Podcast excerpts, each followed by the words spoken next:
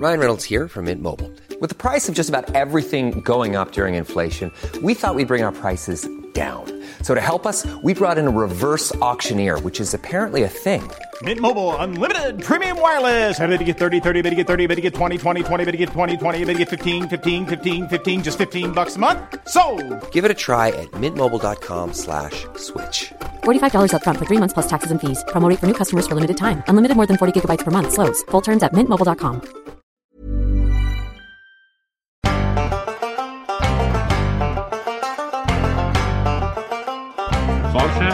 welcome back to the Talking Blarney podcast, where we wade through the Blarney to tell you about the real Ireland.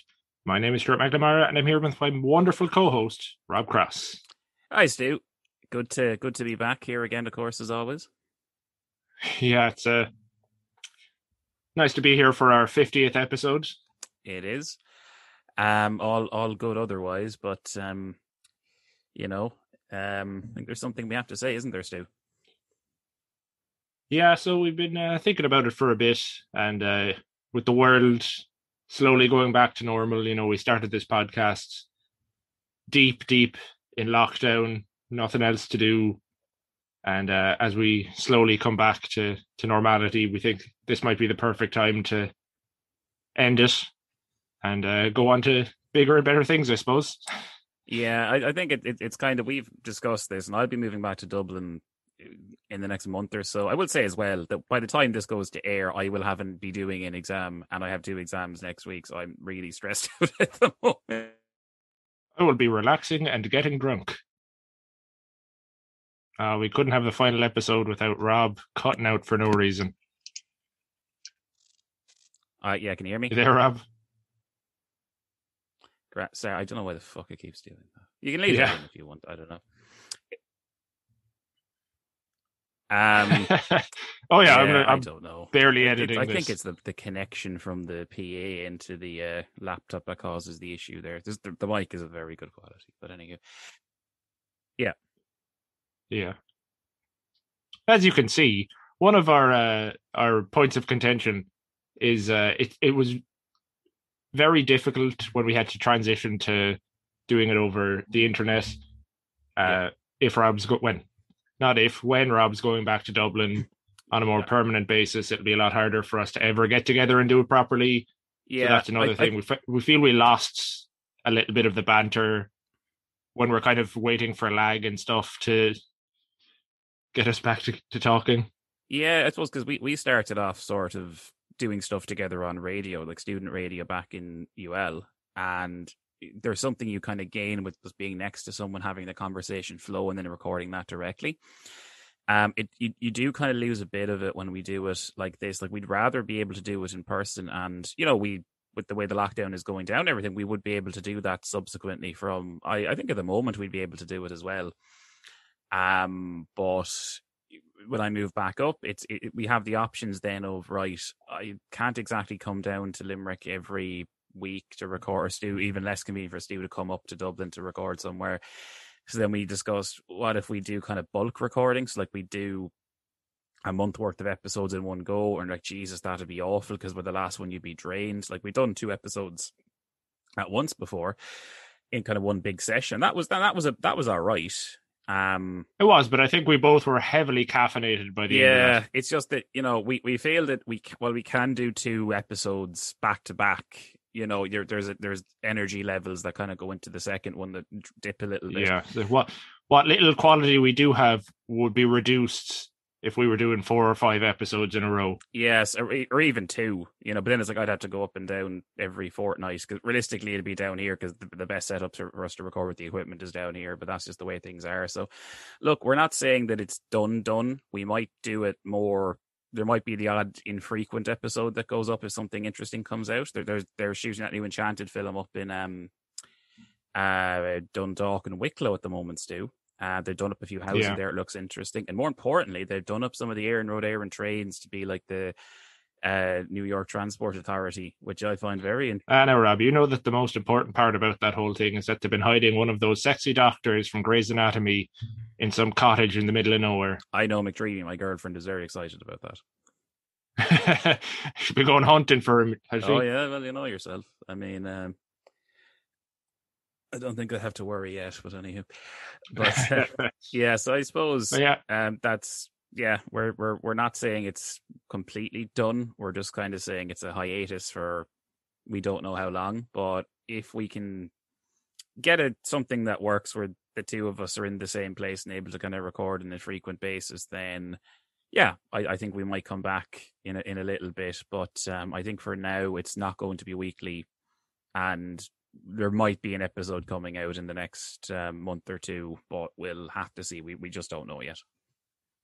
Yeah. So on that sad note, we'll jump right in to our very last uniquely Irish, which this time will be on the Rose of Tralee, which just this week we we learned through the news has been cancelled for the second year in a row. Uh, I didn't have too much information on it. I don't know. I doubt it's ever been cancelled before, as far as I'm aware. I Anyway, don't think so. so a uh, bit of a surprise. I mean, you know, I I don't know if you've been there yourself, Rob. I have. Uh, surprisingly, with uh, uh, an ex of mine being from Tralee.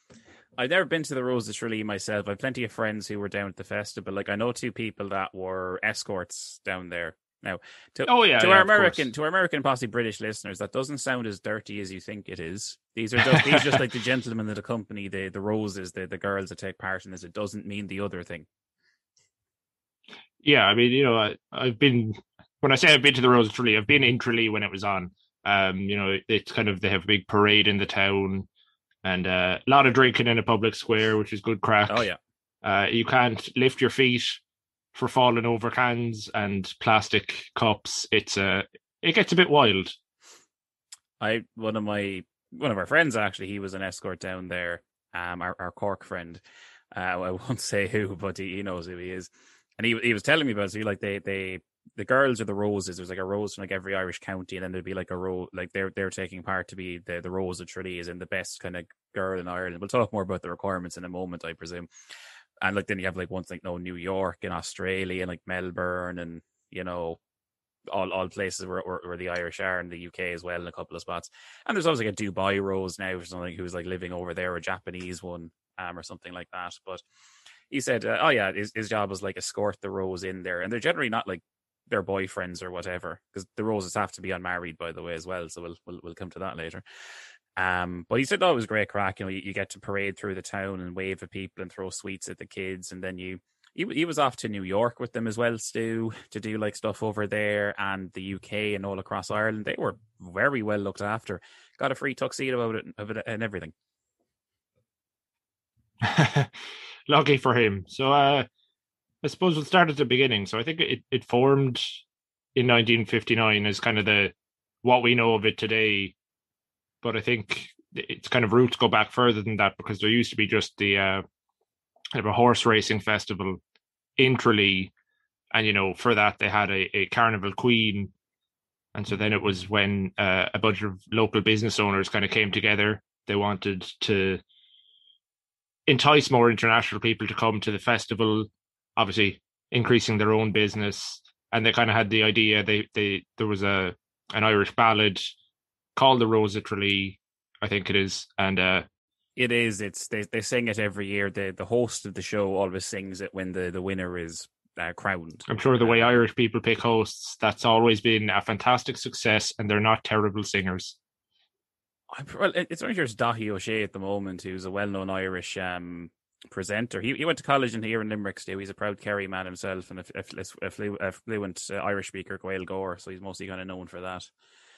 But um, I think it was Marty. Was it Marty Whelan beforehand? I think it was. everyone knows Marty in Ireland. You know? Could have been, but yeah. So it's kind of it's based off Game the song host. "The Rose of Tralee," and uh, I think there's like some kind of made up story where it's about a, a wealthy Protestant who is in love with a poor Catholic maid. But I think it was just a song that some guys wrote. Yeah, I, I think that might that mightn't be true, but maybe it is. But but who, who's to say? There were there were quite um some wealthy Protestants down in the Blennerville side of Tralee back in the day, where they had the windmill. Yeah, You go and see the windmill. But um, you know, I mean, yeah, but maybe it's the true. Rose of Tralee. I mean, uh, as it is now, it's kind of a beauty pageant, but I don't think it's as I don't want to say vapid, but you know, it, it it's not so much focused on those aspects. It's kind of a more re- well-rounded person they're looking for. It's a bit more. It's not like you know when you think like oh it was Miss America or Miss Universe. It's it's nothing quite like that. It's a lot like there there's no bikini around. I can tell you that anyway. Um, you know they're it's the girls go out there and it's like they have to be unmarried. Although I think that requirement isn't there anymore. You know because it, it, but that always was the thing was like kind of young girls who were like under the age of thirty. I think unmarried and the, the host would always go, and who's and who's here in the in the audience for you now there, Fionnuala? It's like, well, my father and my mother are there now, and my little brother and little sister and the boyfriend Harry. I was like, oh Harry, any sign of the wedding ring there, Harry? Oh, and they just like cut to him and him just being mortified, and then they'll do that for the other sixty roses as well. It's just the way it works, you know. Um, so that's kind of part of it as well. But they, they always do like they have to have a talent that they perform. So it's generally like, ah, and Fionnuala, I understand you play the fiddle. You want to give us a little song there? And he's like, and, and they will, or they'll do Irish dancing. Uh, there was a couple, bit of controversy a couple of years back because they said, oh, um, performing poetry doesn't count. Gone again, Rob. There he is. Yeah, yeah, I'm back. Um, I don't know why that keeps happening. Like I check the connections as I do it every fucking time. All right, it, it shouldn't happen again. But anyway. But yeah, so you were saying that in the, the land of saints and scholars, poetry isn't well, they a said well, they said performing poetry. Like I I'm sure like if you said, Here's a poem that I wrote myself specifically for this, I'd like to perform it for you. All yeah. right. Well, I suppose that's. but fair. I mean, if you like, if you write it, but like it'd be people like recounting, um, you know, John B. Keane or, or stuff like that, or or Yeats. I mean, as somebody who does perform poetry, I think there is a there is a certain talent to it, but at the same time, I kind of see where they're coming from. Um, but there's always there's yeah, I mean, being able to read shouldn't really count as a, a talent if someone else is like juggling. I remember, knives I remember something. one girl did do that one year, and like she was there juggling knives, and uh, I, and, uh, you could just see the whole style. She was like, "Oh, jeez!" I think he was he was like purposely moving back, and she's like, "Dáithí, would you throw that other knife at me now?" And I'll start, and he's like, "Yeah, sure." And because and clearly she was dead, and then she's like, "And now I'd like to get out the fire," and then Dáithí's just like jumping well back, you know. so that was that was quite good. She she was robbed. She should have won. But um, I suppose as well, Steer, there's kind of a perception that of certain kind of girls doing it. I guess is generally always, and this is Mary, who was the Rose of like uh, Kildare, and she's a, a teacher uh, from uh, you know uh, Newbridge, and then it's like, and next up we have Mary Jane from Wicklow Town, the Wicklow Rose, who's a, a primary school teacher. Isn't that right, Mary Rose? you know, it, it it it's just that kind of thing. Yeah, I mean, it, you know, they're kind of they're boxed into a kind of category. But I mean, in fairness, considering how international it actually is, it's kind of great. I mean, I'm looking down through on Wikipedia there, they have the winners. And, you know, the, the second winner of the Rosa Tralee was from Chicago. I mean, what else? We have New Zealand is in here, Birmingham, Switzerland. kind of- You know, it like it's it's really all over the place. There are generally it's like kind of Irish people that like are living or, or working over there. Sometimes as like second or even third generation people in in America.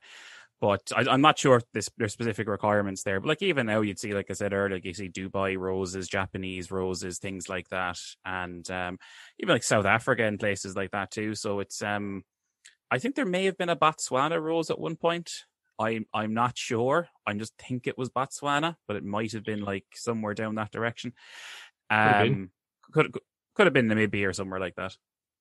And uh, we cannot mention the story that shocked the world in 2014 when the winner revealed that she was gay after having won.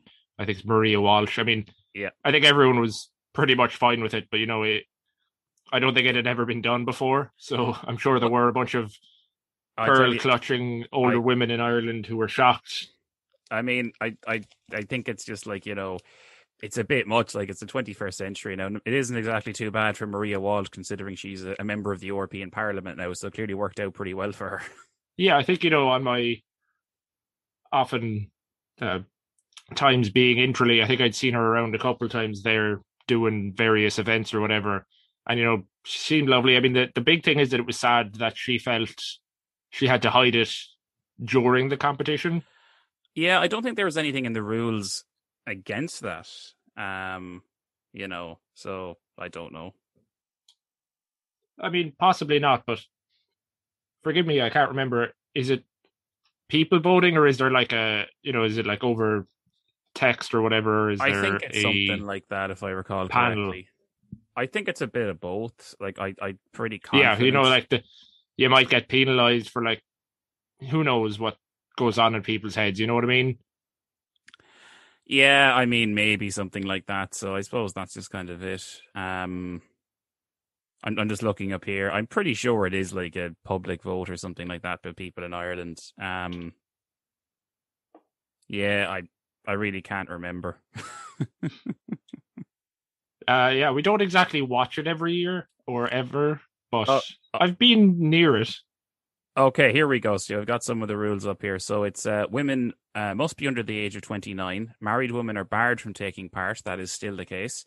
Until 2008, unmarried mothers were not allowed to enter the contest. Yeah, I mean, you know, not the most progressive rules. Yeah. so there. I mean, the fact that at least one of them has been dialed back, we, we can hope that in the future it'll be a bit more inclusive for everyone. Oh yeah, I, I think it's a matter of time before they let I don't know married women in. But I suppose there wouldn't be a lot of women I'd know under that age. It'd be 29 and married.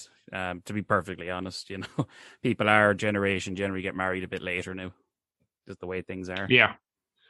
But, you know, I mean, you know, uh, even though we don't tend to watch it, it is quite sad that a 62 year old tradition is kind of Yeah. been caught out with COVID. I mean, I did, I don't even think I remember hearing anything about it being cancelled last year. I, s- like, I know it was, Yeah, but it, you know, it was only I saw it on the news this year that we, we can't cancel for a second time. Limerick can't keep our winning streak going. We well, I think the last rose that they held the competition where it was Sinead Flanagan. She was from Limerick, so she Yeah. won. Yeah.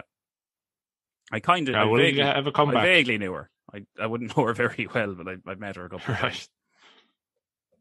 Now, before we actually jump into the report for the week, I did want to mention something that blew up on Twitter a few days back, and it was just so funny I can't not mention it. Did you see all the stuff about Matty Bawn? Yeah, so the the Friends reunion. You know, I didn't watch the reunion because I horror. I've never never got Friends. I I never watched it when it came out. I never really subsequently rewatched it. I don't find it funny. My father likes it. No one else in the house does. We never admired it, but I did know about the reunion too. But it was something Matt LeBlanc was kind of wearing in it, and just the way he was sitting down with the the kind of shirt on and the kind of crossed arms. People said he looked like. Uh, the, the first thing I saw was that he said, "Oh, he looks like a farmer for, from from Fermanagh." And then a load of people were saying he looks like an Irish dad, and some of the memes out of it were top quality. Yeah, I mean, like he, he could have been one of um, what's his name's characters. John B. Keane or something like that, yeah. Yeah, anything like that. You know, he just the everything about him, especially like because I did watch it. I enjoyed Friends when I was a kid. You know, the the struggles of having only a couple of channels when it's on E4 every day. You just kind of end up watching it. Yeah. But uh, you know, he was the only one who kind of looked like he had aged naturally. I think that was part of it. But you know, it's just it's so funny. You know, they've edited him into everything. He's there at like uh, cow auctions. Uh, I think it was one of him in a hurling match. And I think I even saw one one person had a photo of their actual father wearing the exact same shirt, sitting in the exact same position. I think that might have been me because I sent you on a picture of my father wearing the same the same shirt uh, at my Debs. Oh no, no, this was definitely from Twitter. oh God, But uh, I, I I'll show you that picture later, Steve. But uh, I my favorite one is where someone had him because it's just him as well, like with the cross arms as well, standing up, eh, which is just a very kind of Irish thing, and just the the, the kind of look in his face. And someone put him inside the Supermac's and Gort, and that is oh, he's gone for a third time. We did it. Will he come back? How quick? Is he on the mark? Hey. uh, I don't I don't know why why what what the fuck is. Uh, Don't worry, Rob. You won't have to worry about it for much longer. fucking bastards. Uh, you can edit around this. We'll see. But uh, yeah, so just a bit of fun. There's loads of tweets about it. Um, Matt LeBlanc or Matty Bawn on Twitter, you'll find a lot of stuff. It was just too funny not to mention. Bawn being the Irish, But I'll jump- the Irish for white, I suppose. Yeah. to- yeah. So uh, I'll jump into the report and uh, we'll see how it goes. So, one of the things that from earlier on I wanted to kind of research myself and kind of get into a topic on is where did the Irish come from? Because, like, we all kind of know or hear about us being Celtic. It's a huge thing in Ireland and all around the world. You know, the Boston Celtics or whatever. It's everywhere. But, like, Ireland was populated much further back. I mean, the the you know from what I've read, and you know, it was a bit of a shock to me when I first heard about it. Like the Celts were actually like from continental Europe, so they colonized Ireland or kind of came over here. They weren't the original, but like a lot of what we know, of, of inhabitants of this island, basically. yeah.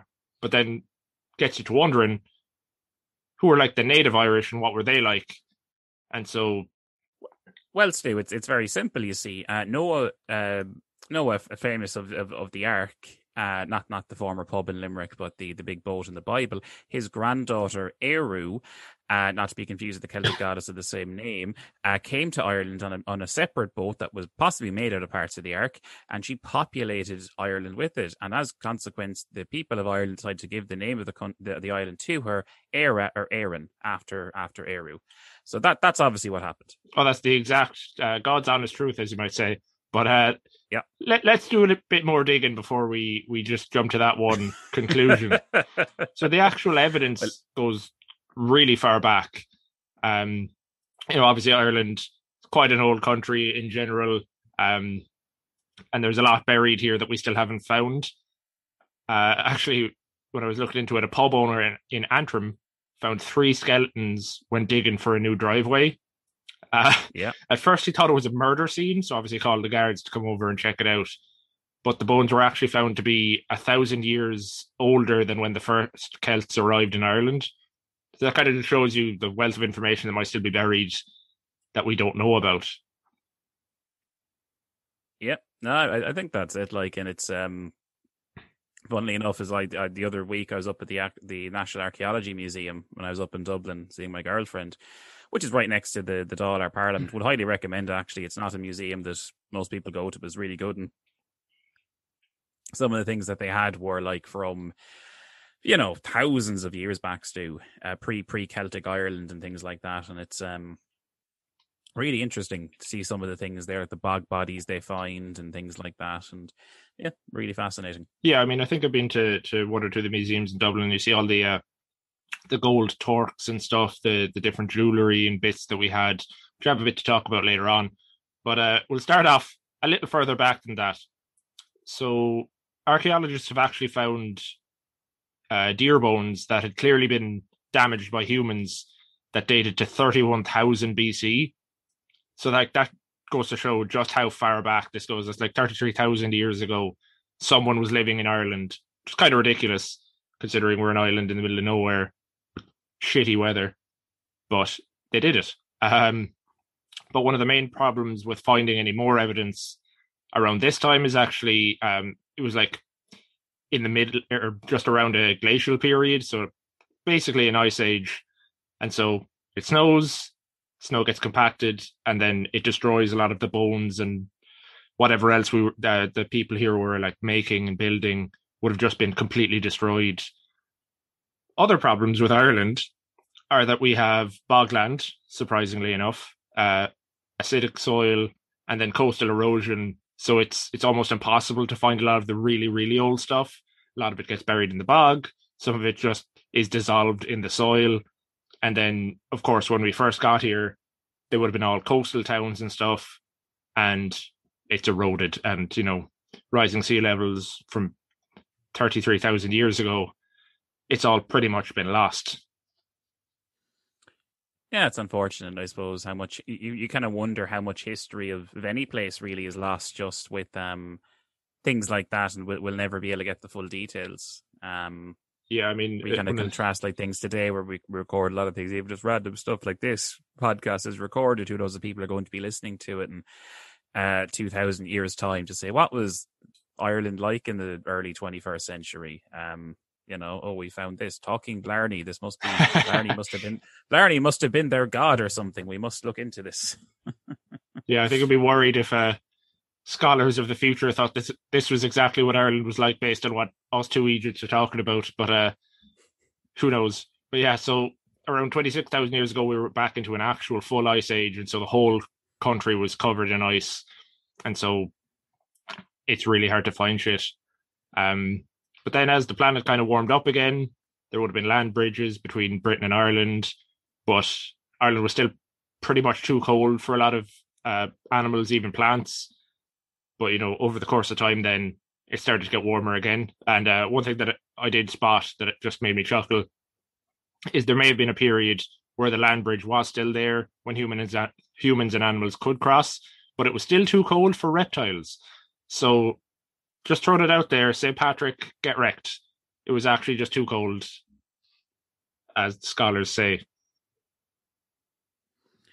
Yeah, it doesn't shock me that much, too. It's uh, very cold here at the best of times. well, uh, th- this is a little bit colder now. This is like when not even a plant can survive. So, you know, sub zero temperatures constantly. Oh, yeah, but, it's Baltics too. Yeah, but then we start to find actual buildings around 10,000 BC. So, you know, there were whatever happened, maybe people lived here for a while, Ice Age hit again, probably killed them all off or they left. 20 or 10,000 years later or whatever it was, people came back.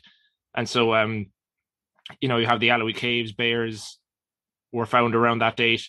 Did not know this. The actual name of the caves is Alice and Gwendolyn Caves, uh, which okay, it was just because it, it only said it on the on what I was looking at as Alice and Gwendolyn. It's like, did they mean the Aillwee Caves? It's like, oh yeah, I suppose if you mash those two words together, you will get Aillwee. Oh, Okay. Yeah. Yeah, it was just a weird. I've never heard of this cave. It's like, oh no, I have, but they've changed the name. Uh, was was this the British changing the name of it, or? I don't know. I think you know, marketing. They wanted it to be shorter. Uh, who knows? Okay, fair, fair, fair but, enough. Yeah. But actually, these bears were also, um, you know, butchered by humans. So that showed that at 10,000 BC, there were also people here. But surprise, surprise, another ice age hit, uh, which you know either we left, tried to survive, or died. So then, the kind of the the the time when what we could say our our ancestors properly came to Ireland is about eight thousand BC. So you know it took what one two thousand years before Ireland was re-inhabited from the last ice age. So long time of quietness. So the earliest known human burial in Ireland uh, is actually about 7,500 BC, and it's down the road from us, Rob. It's uh, on a bend of the River Shannon at Hermitage in County Limerick.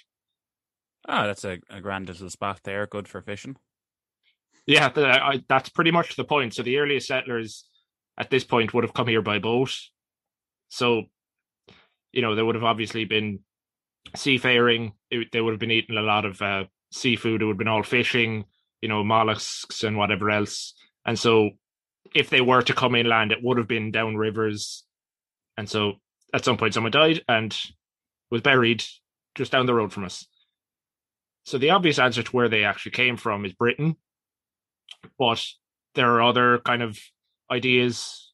One that I think we've discussed before off Pod Rob is that the first settlers to Ireland might have come from Spain. Uh, there's no kind yeah. of concrete evidence because it's so long ago. But there does appear to be a historic connection between the two countries. Um, it's also speculated that Hibernia, uh, which is the Latin for Ireland, might have come from the name Iberia, which is the name for like the peninsula of Spain and Portugal. Okay. Um, they've also yeah they've also done some DNA tests, and uh, there is a, a commonality between the Irish DNA and Basque DNA in northern Spain, so from the Basque country. Mm-hmm. So you know, kind of a cool thing. You know, we all you you just assume that people came over from Britain and colonized Ireland. I mean, they've been doing it long enough, but you know what I mean. That people would have just gotten a boat over. But the idea that we might be like partly, you know, Spanish or Basque is a little bit cooler. Yeah, I, think a lot of people kind of say that, you know, um, some people like a brown eyes or maybe kind of slightly darker skin is like, oh, that's the Spanish roots there, you know, there's, something in here in certain parts of Ireland coming out. Um, so yeah, it's something you, you kind of hear kind of in an informal sense. I mean, obviously there's Spanish Point and Clare. People say, "Oh, that's where they're all from." It's like, no, it's just called that because the Spanish Armada both sunk off the coast there when they were fighting the English uh, during that lovely time period. But um, yeah, it's, it wouldn't shock me too much. But uh, I, I leave it up to the genealogists. Yeah, I mean, you know, it, it's one of those things that we'll never really get a proper answer to unless Hey everyone, I've been on the go recently Phoenix, Kansas City, Chicago. If you're like me and have a home but aren't always at home, you have an Airbnb. Hosting your home or a spare room is a very practical side hustle. If you live in a big game town, you can Airbnb your place for fans to stay in. Your home might be worth more than you think. Find out how much at airbnb.com/slash host. Ryan Reynolds here from Mint Mobile. With the price of just about everything going up during inflation, we thought we'd bring our prices down. So to help us, we brought in a reverse auctioneer, which is apparently a thing. Mint Mobile unlimited premium wireless. Ready to get 30, 30, bit to get 30, bit to get 20, 20, 20, bit to get 20, 20, bit to get 15, 15, 15, 15 just 15 bucks a month. So, Give it a try at mintmobile.com/switch. slash $45 upfront for 3 months plus taxes and fees. Promo rate for new customers for limited time. Unlimited more than 40 gigabytes per month slows. Full terms at mintmobile.com. you know someone wrote that they came from one place and went to the other. Um but it, it's you know obviously the, the linguistic connection is there between hibernia and iberia and then a bit of dna but as we go on i'll talk a bit more that our dna is a mess. Um Probably. yeah they so as i said it was like mostly like marine uh wildlife that they were eating whatever seagulls and shit uh, seals a lot of the time but there were actually apparently wild pigs on ireland which was kind of the only like large land animal that we would have been eating around that time so the best estimate is that there were about 8000 people living in ireland across all the coasts then deer and cattle were actually brought from England around 4000 BC, which is kind of when, you know, we stopped being hunter gatherer and started being more agrarian. Um, and there's a cool thing in Ireland. Uh, we have the oldest known farmed field in Mayo, which was somehow preserved by peat with like the walls Is that the Céide Fields, separating each field. Yeah. Yeah, I learned about that in school. It's just like they, they found everything under the, the bog with like the walls. It it was really interesting, I suppose, that eh, like farming methods existed even back then. That they had like they knew what they were doing. Yeah, I mean, I think this was kind of the beginning of learning what they were doing. But like one thing, you know, I read it and I, I, I didn't get a chance to kind of look further in, but like how a farm, which is just dirt, gets covered up by peat and then preserved. Maybe that's just, but you know, my ignorance to the whole topic. But it's just like you cover up dirt with more dirt, and then it preserves the dirt below it. Sure, why not? you know what I mean? I mean, I'm sure it's more complex than that, and whatever way peat is formed. Let's do. I'm not a chemist. I don't. I don't know what area that would fall under, but I I- Probably I don't- biology. Yeah, I suppose so, but I not, it's not an area I have a great deal of expertise in, so I, I don't know. Maybe it just happens. Yeah, but yeah. So we had some of the one of the oldest fields in the world, but we also this is the time where like all of the ancient structures were built around 4000 BC. So you have like Portal Dolmens that you'll see um around the Burren and Newgrange as well, which you know, I mean, never been there. Uh, especially not on the the solstice, but is definitely on the bucket list. I think for both of us. Oh, it'd be great to see the um Newgrange is set up in a way that on this the winter solstice, the shortest day of the year, the sun shines through um the this yeah, it uh, illuminates. illuminates the the, center whole- of it. Yeah, which is you know, I think it's quite exclusive to get in there and things like that. You can watch it online. I think to see it in person would be incredible. yeah, I think it's like a massive booking list. You know, you- you'd have to be there on on it for years in advance before you get a chance. But you know, like the thing about about you know, we have the Portal dolmens. You find them all over in the Burren and other spots as well. Just kind of like ancient like burial mounds, almost like tiny Stonehenges. I suppose is the easiest way. Just a few blocks of stone that like have one flat piece on top of them. But you know, these people were the first people in Ireland, but we know nothing about them. We don't know what language they spoke. Uh, we don't know anything about their culture. We have so little information about them. They were just there, and it was kind of, I suppose, when the Celts came in, that they just became part of the Celts and lost their own cultures or whatever. But it's just, it's crazy that we don't have any idea about them.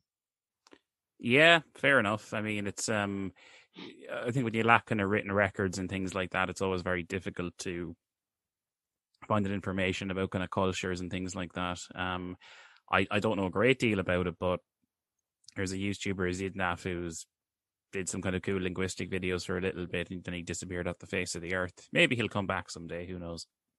He did, did one about uh, how they reconstructed Proto-Indo-European, which is kind of like the basis for uh, well, a lot of the languages we speak here, like everything from like Hindi to Latin and like Greek and you know stuff like that, and how that they they had to take kind of bits from all these languages to work out some of the features that it had and how all the bits split off because like there's some commonality between it but the the interesting thing about it is that when they learn kind of the basis for where some of these words came from it's like oh this word is very similar like hindi and like dutch and german you know and then they're able to reconstruct back to what the original word probably was but when you find out these words, it tells you something about the, the nature of the people that, that spoke that language. It's like, oh, they have a word for this like a pig pen so you know that they kept animals or they had like things for the different names of crops you know? So it's it's you can tell things like that. So it, it it's it's some aspects like that that can come in useful. I suppose if, if there isn't a record there of things like that it might be more difficult. Yeah i mean i have a bit there later on about about language with the the kind of more celtic yeah. Irish society but right now we're getting into the copper slash bronze age so about two and a half thousand bc copper working was first brought here and so there's some conjecture that this might have been the time like proto Celtic people came to Ireland. So kind of the start of when we were kind of becoming the the Celtic society that we event- eventually became. So this was kind of as well the time when one of our most famous uh, kind of landmarks, I suppose, crannógs were being built uh, all over the place. Just kind of huts tend to be on on uh, lakes and stuff. I think Craggaunowen is, is is in it's either in County Limerick or County Clare. I can't exactly remember. Uh, it's it's close enough to us though. That's kind of the best example of um one of those in Ireland, a, a proper reconstruction of it there. Yeah, I think I've been to one or two of them. Like they're beautiful buildings, considering what they were and when they were built. You know, yeah. the wattle and daub and all that crack that we had to learn in school, and just uh, beautiful kind of construction. Yeah, I mean, it, it, it's really interesting, like how the fire was in the middle and the animals would be there as well, and how they had the you know the fulacht fia, how they cooked meat under the ground in like a pit. Yeah, they were fairly smart.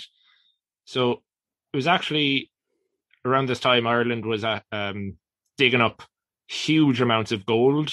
You know, I mentioned it earlier on. We had like the kind of gold torques and and various bits of jewelry so they found like the largest Bronze Age gold hoards in Europe, in Ireland. You know, we, like whatever happened, we just were pumping out gold. There was and uh, we like there was plenty of that in the archaeological museum. I must say they had all the. Yeah, they had everything, and, and so like the the crazy part is shows how how far and wide people were going back 2500 BC. Like these things were traded as far as Germany and Scandinavia. Like they found stuff made in Ireland that had gotten that far, which shows the, the how far and wide we go. And it just it, it, it made it kind of funny when I was thinking about it that this this period of time having so much gold coming out of Ireland and like I just thought could there possibly be like a connection between you know how much gold was coming out at the time and how you know leprechauns and gold kind of is such a, a prominent thing in in the, like the modern psyche about Ireland. Could be. Um, I suppose some things never change. I guess. Um, yeah. You know, it it. I think the perception of like gold across the world well, particularly the Western world and things like that is, is always kind of been prevalent there as like a precious metal that's always had an intrinsic value to it. Um, so I, I, guess it kind of comes from that as well. I mean, we still use gold like in like religious services and things like that in the Catholic Church. You like your gold chalice to hold the, you know, the wine in before it comes the blood of Christ and all that, and uh, gold jewelry, as you were kind of saying there as well, Stu. So I think it's never really gone away in that sense. It's always had that value to it, even back then.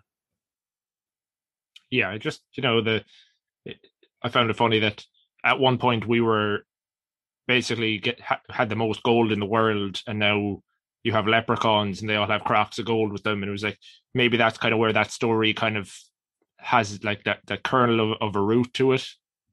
Maybe. I mean, um, it's hard to say. I'm sure there's a separate study you could do about the gold and silver in human history as a commodity. You know? Oh, I'm sure. For someone else's podcast, though, for not for oh, this no, one. no, no, I don't think so. yeah, so they actually found on uh, Rathlin Island some skeletons from around this time period, and they did some DNA tests on them, and they actually found that they had Russian or Ukrainian DNA. So that's just you know once again showing. Did you say people coming to Ireland from all over? Did you say Rathlin Islands too? Rathlin Island, yeah. yeah. Did they find them in the bog there? Not the Rattling bog. There's a H in it, Rob. I know where you're going with that. well, well, you see, Stu, if there's in the bog, there's this tree. If you keep going up the tree, you, you find some interesting things. You got to keep going. yeah, I mean, it, it, look up Rattling bog if you want to a rabbit hole, I suppose, to go down. If you want an Irish song that you can, it's one of those songs where you can keep adding verses to it. I can't even. Yeah, it's a, kind of a camp campfire song or on a long bus trip. Yeah. The most I've ever seen on a bus, dude, they got up to I think twenty verses. Um, I I can't. I think it was a hair. I think it was like some.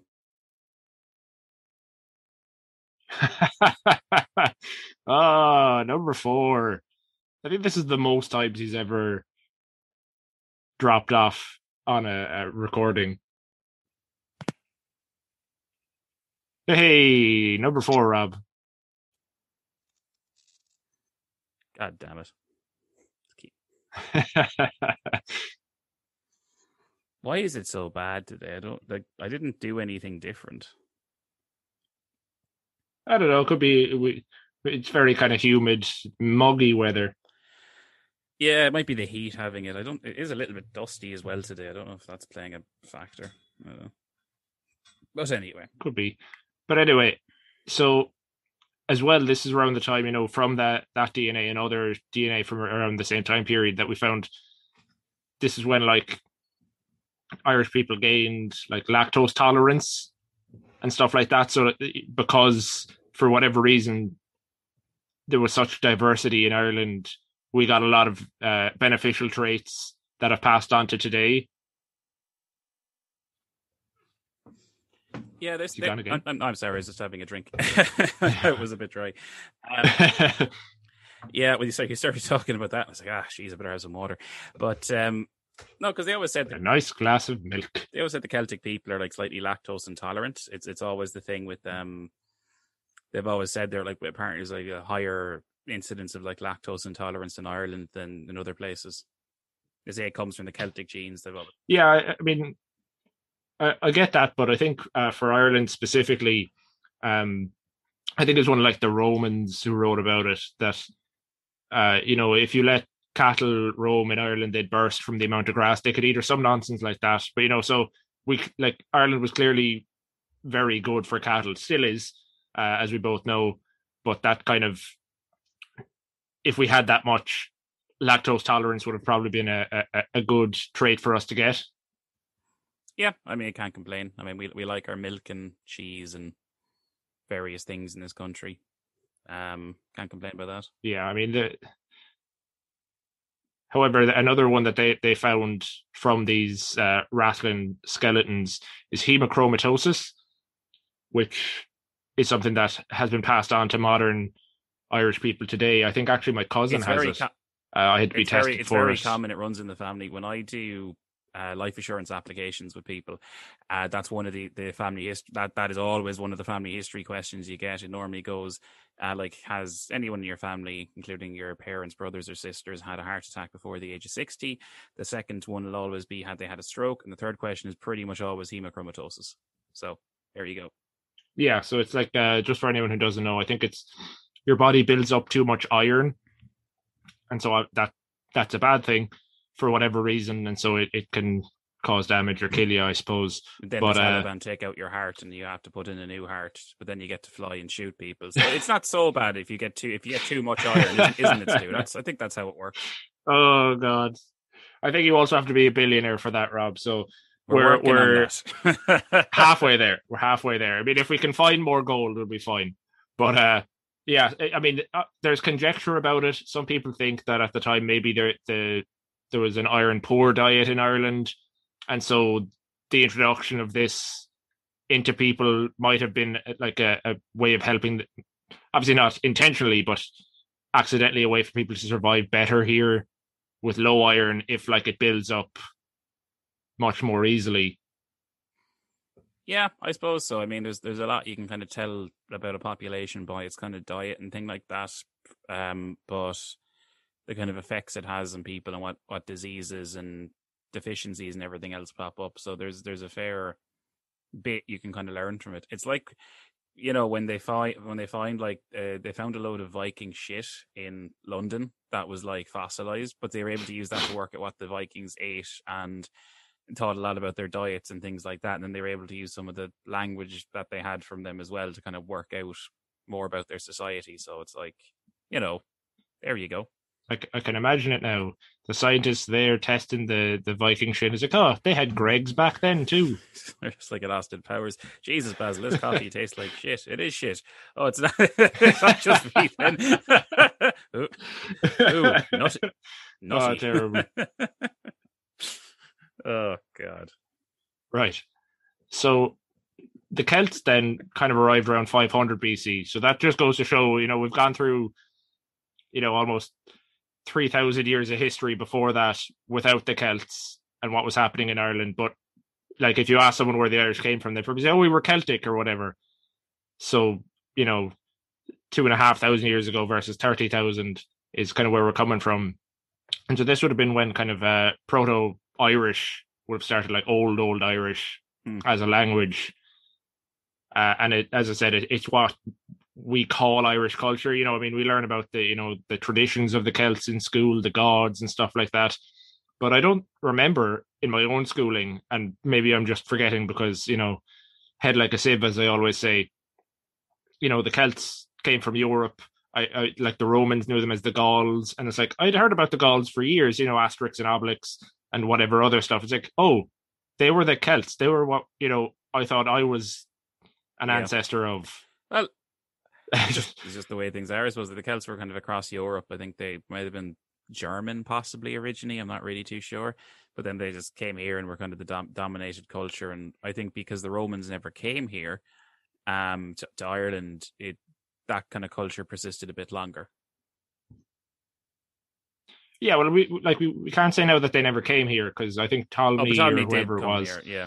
Had been here. they You know, didn't it, they, they they didn't invade and try to yeah. rule Ireland. they called it like Hibernia. Doesn't Yeah. Hibernia mean like kind of cold, wet place? So there was like, ah, mate, like we're not going over there. yeah they yeah although i think uh, well you know because there's so much information out there I, I i could have made this twice as long and three times as in depth but there was just so much but i think even one of the the early roman emperors or whatever was actually you know he's like oh we could we could pop over to ireland with like a legion and a couple of auxiliaries and take the whole country you know they had plans they just never went through with them for whatever reason Yeah. I mean, I, I don't really know a lot about that. I just know the Romans didn't take things over here, but they certainly were aware of Ireland. yeah but you know learning a bit more about you know, the celts and stuff and realizing that they were all over europe uh, one thing that really shocked me and it's kind of cool is you know we learned a little bit in like say irish class in school about like the old irish gods which would have been the celtic gods so there are actual places in europe which have which have been named after those Celtic gods and still are to this day. Like um the the big one is uh, the Danube. Yep. The river is actually named after Danu, which is like the mother Yeah. goddess in Celtic myth. And like I remember, you know, we we had fucking classes in Irish about these gods and goddesses and all the legends and stuff around them. And it's like, oh yeah, that you know, some Irish goddess is the name of a river in the middle of Europe. Yep, kind of cool, isn't it, when you hear things like that? Yeah, it's just uh, once again, like whether I'd heard it or not, that the Celts came from middle of Europe. I had clearly forgotten it, and you know, spread further and wider than than I would have thought. But there's actually some evidence as well that we might be more connected to India, which is a strange one.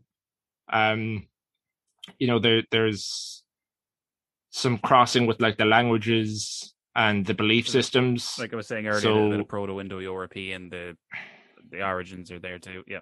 Yeah, exactly. yeah. Uh, so I have a bit about that. So you have like the Hindu texts assert that life began when the river Ganga descended to earth from Shiva's matted locks. Similarly, Celtic mythology has the goddess Danu, the mother of all gods, who was born when a single drop of water fell onto a volcanic earth. So like there's really just similar stories like that. Um, another big thing is like, you know, in Ireland specifically, you know, we have like Táin Bó Cúailnge, we have a lot of stories that are centered around cows and bulls because they were a big part of, of Irish society. But you also get that in, in India. Obviously, you have like Hinduism, the sacred cow, you know, you have bulls and everything wandering the streets and stuff. So there's kind of these weird similarities there. And then you have in languages, you have like the old Irish shares a lot of words with Sanskrit, which Mhm. is like the ancient classic language of India. So like um I have a few examples here. Arya means free man, and in Irish we have Era, which means nobleman. And then even like uh I think Druid is a big one. So uh Wid would have been the old Irish for knowledge, and then Vid in Sanskrit it means the same thing, and then it, it's kind of connected to the the the Hindu Vedas, which are like the four most sacred texts. So you know that's that's about all I have in terms of the report. It's it's fascinating, and there's probably so much more information out there because Ireland has has been connected to pretty much everywhere. I think at this stage, you know, I could have gone into the Vikings and Oh, how they came there. over, and you know, we're we're a mix of them. You I know, mean, you know, I mean, we, we you could have gone into like the ridiculous conspiracy theory esque stuff, like that. Oh, the Irish are actually one of the the twelve last tribes of Israel, or whatever mm-hmm. it bloody is, or something like that. Yeah, it wouldn't surprise me, but I was trying to be a bit more grounded than that. So just, just you know, it it's crazy. First off, that we don't know who the original, you know, the natives of Ireland, like you know, the Celts, kind of coming over here and kind of making Celtic who we were at the time is practically the same as you know, say the Native Americans and the the and everyone coming over there. You know, it's it's just a weird thing to think that we were colonizing that way first, and then you know, two thousand years later, it happened again with the Brits. Yeah, we've very bad luck with uh, getting colonized by you know groups of people. the luck of the Irish, Rob. Yeah, yeah, yeah. We'll we'll we'll uh, we'll colonize someone someday, Stu, to make up for it. we'll colonize the the universe, Colonize Rob. the moon. Yeah, that's the that's the plan. If that one episode of Star Trek taught me anything, we'll be out there in space, starting fires in the the hold of will, starships. We're going to get our uh, reunification in what is it, twenty twenty four in Star Trek? Is it or what? I cannot remember. point is, but probably it's soon, according to um. Who says that? Was it? It wasn't Spock. No, it wasn't. It was Next Generation, wasn't it? So it was probably might have been Data. Yeah. Anyway, look it up. Yeah, it could have been Chief O'Brien, considering he's kind of the we have been at his Irish character. birthplace, too, haven't we? Or Maybe that was just me. yeah. I mean, yeah. you have to pay homage to that. It's outside a pub, so I mean, it was handy enough. But uh yeah, shockingly enough. But I think that'll do it for this week's episode. Uh won't be one next week, so I don't need to tell you what So we're going to watch. How, how would you rate the podcasting experience? Crock of shite or crock of gold overall?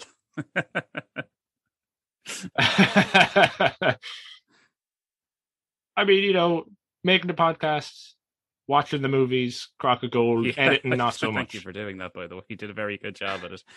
Um, yeah, so I mean, I'll be doing it soon enough. I might do my own pod something in later on in the year. I don't know. It's just an idea I've had. It's not something that Stu particularly would like to do.